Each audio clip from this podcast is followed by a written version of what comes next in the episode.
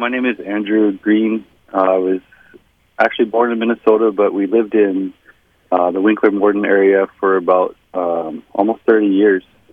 From the time I was six years old till around 24. Uh, so I consider it home. Uh, very much so when I think about where I grew up, it is the Pembina Valley. Uh, I've been in Hawaii now for about 15 years. Okay, awesome. Uh, talk to me a little bit about when those fires uh, started and, and when, you know, just the story of, of what has happened so far up until today. The fire started on Tuesday, and it's actually not uncommon to hear about brush fires. In the last few years, we've been seeing more of it since the uh, sugarcane farming has stopped and the fields are kind of dry. So it's not really surprising, and most of us were not on uh, really high alert when the fires started uh, because it's somewhat common. But when it started getting closer to Lahaina and damaging structures, then people started paying closer attention. But um, as the fires progressed and started burning buildings, and this Lahaina is the heart of Maui. Uh, if you can imagine it, I guess I would compare it to Winkler in the Pembina Valley. Uh, it's like uh, a hub for the area uh, for a lot of the locals and things. So it started burn, burning through Lahaina, and there was intense winds, which made it almost impossible to fight, like 60, 70 mile an hour winds. And the fire began just ripping through commercial buildings and homes, kind of with no warning. None of our emergency warning systems sounded or anything like that. Um, and the family members that we're talking to literally had seconds to get out of their houses. Uh, many people got stuck in traffic and didn't make it out of the fire. Oh. And I think they're saying right now it's been about 20, 2,500 structures in total that have burned, and I think it was 86% of them were residential. Right. And do you know how many lives have been lost already? Uh, so far, there, I think the total count is about 98. Uh, but with that, they're saying they've only covered about 5% of the search area. Uh, I've talked to a few first responders on the ground, and they're anticipating um, that number multiplying by quite a bit. Uh, I would anticipate it probably being closer to about a thousand, but again, we don't have any verified information. Right. Um, the fire was burning uh, engine blocks in cars, and so the search is moving so slowly because uh, basically anybody that was caught in the fire, there's very little left. So they're having to do DNA matches and things like that with what they can find. Describe to me a little bit of the culture uh, before the fire. What is that area like as far as connection and connection to each other and, and uh, to, uh, your your mom mentioned a little bit of connection to the land as well. For sure, Lahaina is one of the oldest um, cities in Hawaii, and it was the capital. Like during the early days, this had been like the 17, 1800s. Uh, it was it was the capital. It was where everything happened. A lot of these ships came into Lahaina, and so there's so much history and even in the infrastructure there, um, they maintained a lot of the older buildings, and so it evolved over time, but it evolved without eliminating um, its own history. And so the people um, are so rooted in that part of the island. Uh, this is their this is their home, and their connection to the land is very very much based in this area. So uh, the loss is so much more than material. It's really a legacy of the past that's been lost, and then a legacy for the future that feels like it's lost because obviously hoping to continue to pass it down through generations. Yeah. What is the feel in the air or with, with people when you're amongst the people? What is what is the the spirit and, and the feel? So it's it's awesome to see. So Maui, especially, and I think all of the islands, there's such a strong sense of family and community that almost instantly, beyond the response from the government, Red Cross or FEMA, the local people have overwhelmingly been supporting and supplying things. Um, it's been great, but at the same time, when you sit with people, uh, I think so many of us are still just in shock.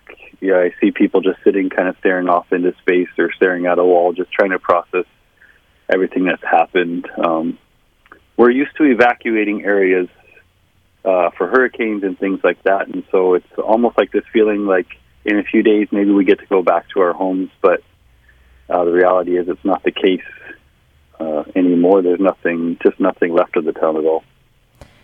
This is a very personal experience for you and, and your wife's family. Can you share a little bit more about how it has impacted you directly? For sure. Um, so we lost a house in the fire. Thankfully, it was a newer renovation. There was nothing inside the house for us personally.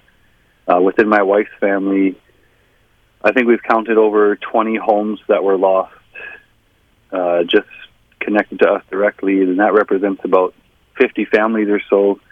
The way that people survive here is multiple families living in in one home, and so with the 20 homes lost, it represents around 50 families. Um, just the tip of the iceberg as far as uh, the loss that happened here. But even that's been overwhelming. So our focus has been our family and it's been overwhelming. We're just trying to find people, places to stay, make sure everybody has food to eat and all the essentials and things like that.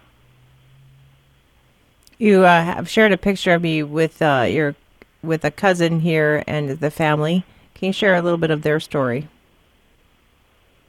Sure. Um, so grandma, I think, was in that picture, and then beside them, is that the one you're talking about with the family? Uh, you have two pictures, yeah. You have uh, cousin Adrian and Renelle, and then below is is the grandma. You yeah. can you can share that whole story. Yep.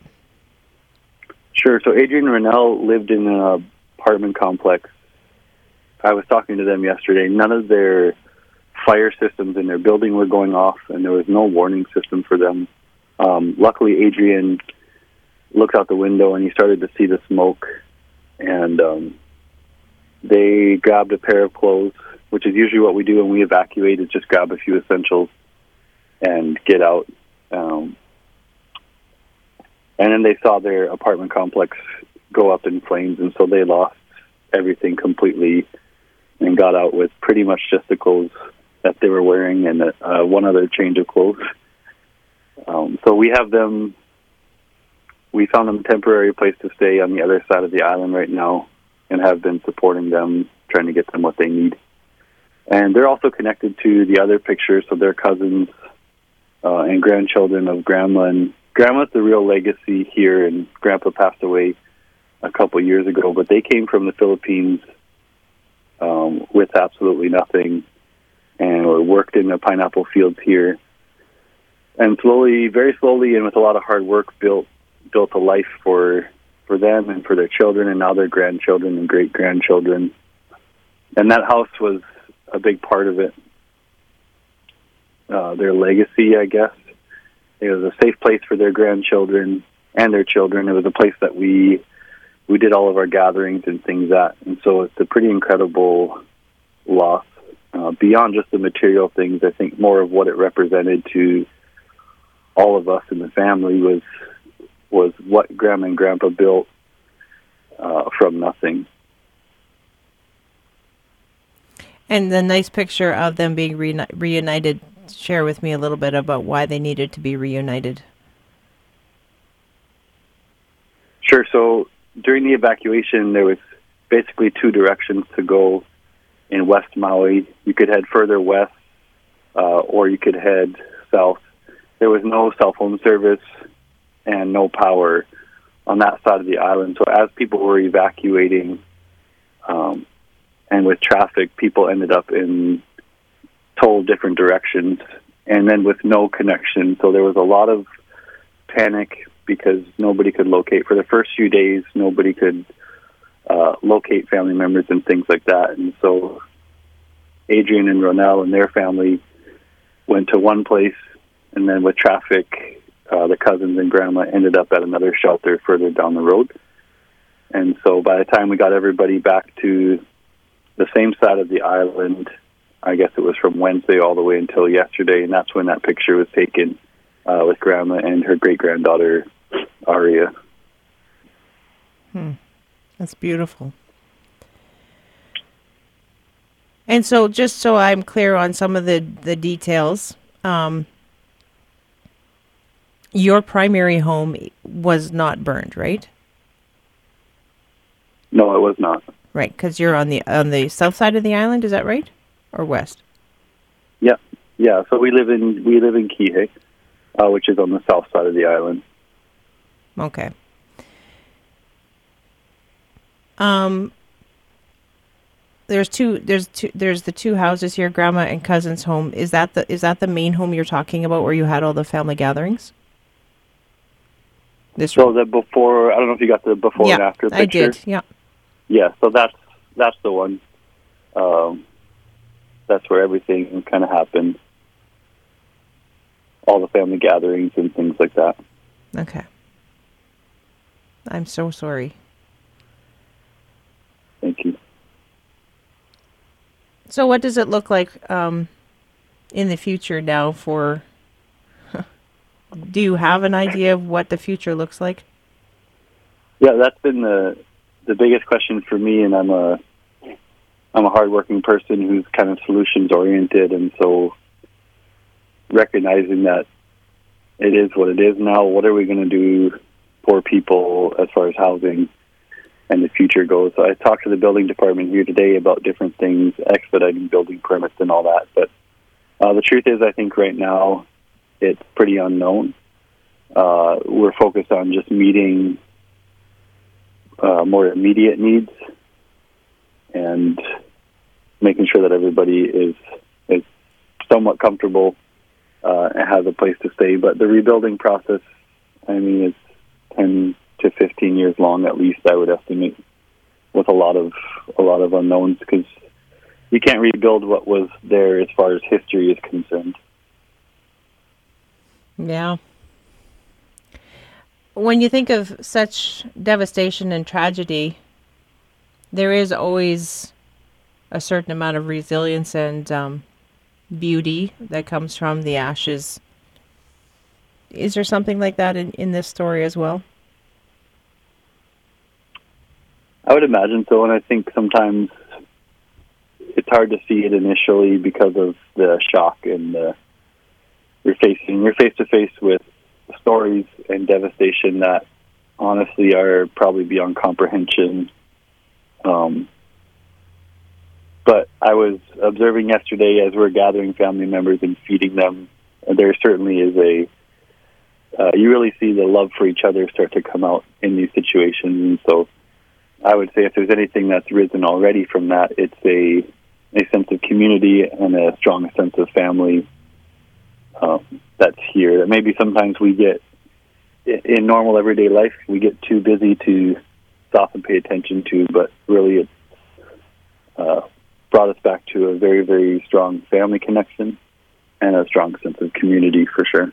Have you personally lost anybody um, in the fire? So far, thankfully, we have not. There's there's a few people missing from the further extended family, but so far, everybody within our immediate and then just closer extended family, everybody is, is accounted for. Um, I think a lot of the loss will come from people that didn't have strong family connections, calling them, telling them to get out in time. So thankfully, the family here is well connected, and there was a few cousins and other people that were um, calling everybody that they could, telling them to get out, even though the sirens were not sounding. Yeah, I can't imagine what those hours would have been would have felt like. Yeah, very intense. Yeah. What is ex- exactly is it that you do there, Andrew? So I have a small construction company. We do renovations, um, and I also purchase um, foreclosure homes and homes that are kind of in bad condition. So I purchase the homes and renovate them, and then try to sell them to local families. Hmm. What is it that you love about living in Maui? Hmm. Uh, there's a lot of things, and so I'm I live on Oahu and Maui. We kind of go back and forth because of business, but uh, Maui, I think the the sense of community is probably the biggest factor. Um, now we have our family that we're related to, but honestly, with the local people, uh, everybody is everybody is family. And beyond, so beyond the natural beauty of the ocean and the mountains here, I think uh, what's more beautiful is the unity and the the closeness of the family on the island. How can people help? Um, right now, it's that's the question that everybody's asking, and we, as far as as far as supplies are concerned, we actually, from what we're hearing on the ground, is that we have too much almost at this point, and so we're trying not to just send in more water and things like that to ground zero, but um, our focus right now has been just financial contribution to people that lost everything. So we we started a GoFundMe page for that for one family, and we have another one set up to try to create something a fund that we can distribute between. Um, honestly, any families we hear about, we have the 50 families within our family that we are um, trying to help directly. And so, financial contribution to somebody's GoFundMe or the typical uh, available avenues, the Red Cross and all those are incredibly helpful. And uh, prayer goes a long way as well. And so, I think beyond uh, financial contribution, if people can keep us in their prayers and things as well. Yeah. And what direction are people praying in? Uh, I think honestly, just for clarity for the future, um, to go in. Honestly, it felt like it was about six hours to go from, I guess, what would be a long time normal life to having no idea what the future holds because the the fallout is that people are going to lose their jobs because this hub is now gone, and so it employed a lot of people. It was a a main center for tourism and things like that. And so the future is just so unknown. And so I guess I would encourage people to direct prayers for uh, for clarity and that um, people would just have wisdom to know what to do for next steps. Yeah, and for provision. And provision, almost supernatural provision, because it's um, the need uh, seeing it this close and face to face, it's beyond. It almost looks too big, so it's easier to maybe sit aside and just like acknowledge how big it is. Uh, it seems almost impossible, but we just want to do what we can and get the word out even beyond the islands because I know that. I mean, Maui has given and Hawaii has given so much to people from all over the world. I think uh, people come here to recharge, enjoy the ocean, enjoy the landscape and the people. And so I think that I think there's going to be people in the world outside of the island chain that want to give back to Hawaii, and it's uh, in a major time of need. Yeah, absolutely. How big of a square footage is that area? Uh, the entire area that was burned. Yeah.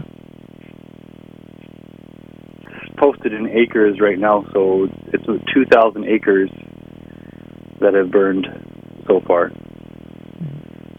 Um, and if you can imagine, I know that growing up in the Pembina Valley, 2,000 acres is not that much, just under four sections, I guess it would be. But uh, for an island, uh, that's a pretty big deal. Yeah a lot of people just have no idea what to do, and that's that's what we're working on. Is like what are the next steps? But at the same time, people are in a pretty deep sense of grief and things right now. Uh, just trying to process or a lot of times it's just them sitting around reminiscing about uh, what it was is everybody kind of processes the grief. And we're doing our best to help them make the next steps and whatever we can do to get them started on that road. Yeah.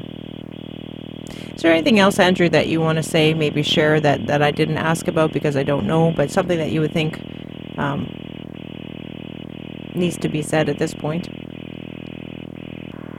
There's a line of cars on one of the roadways that was a line of people that were trying to get out and talking to first responders uh, and hearing what they found inside the cars is just um, kind of beyond words.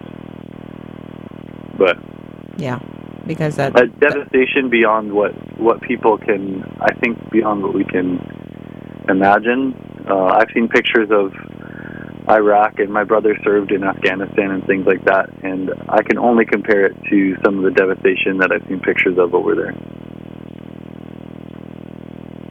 Yeah.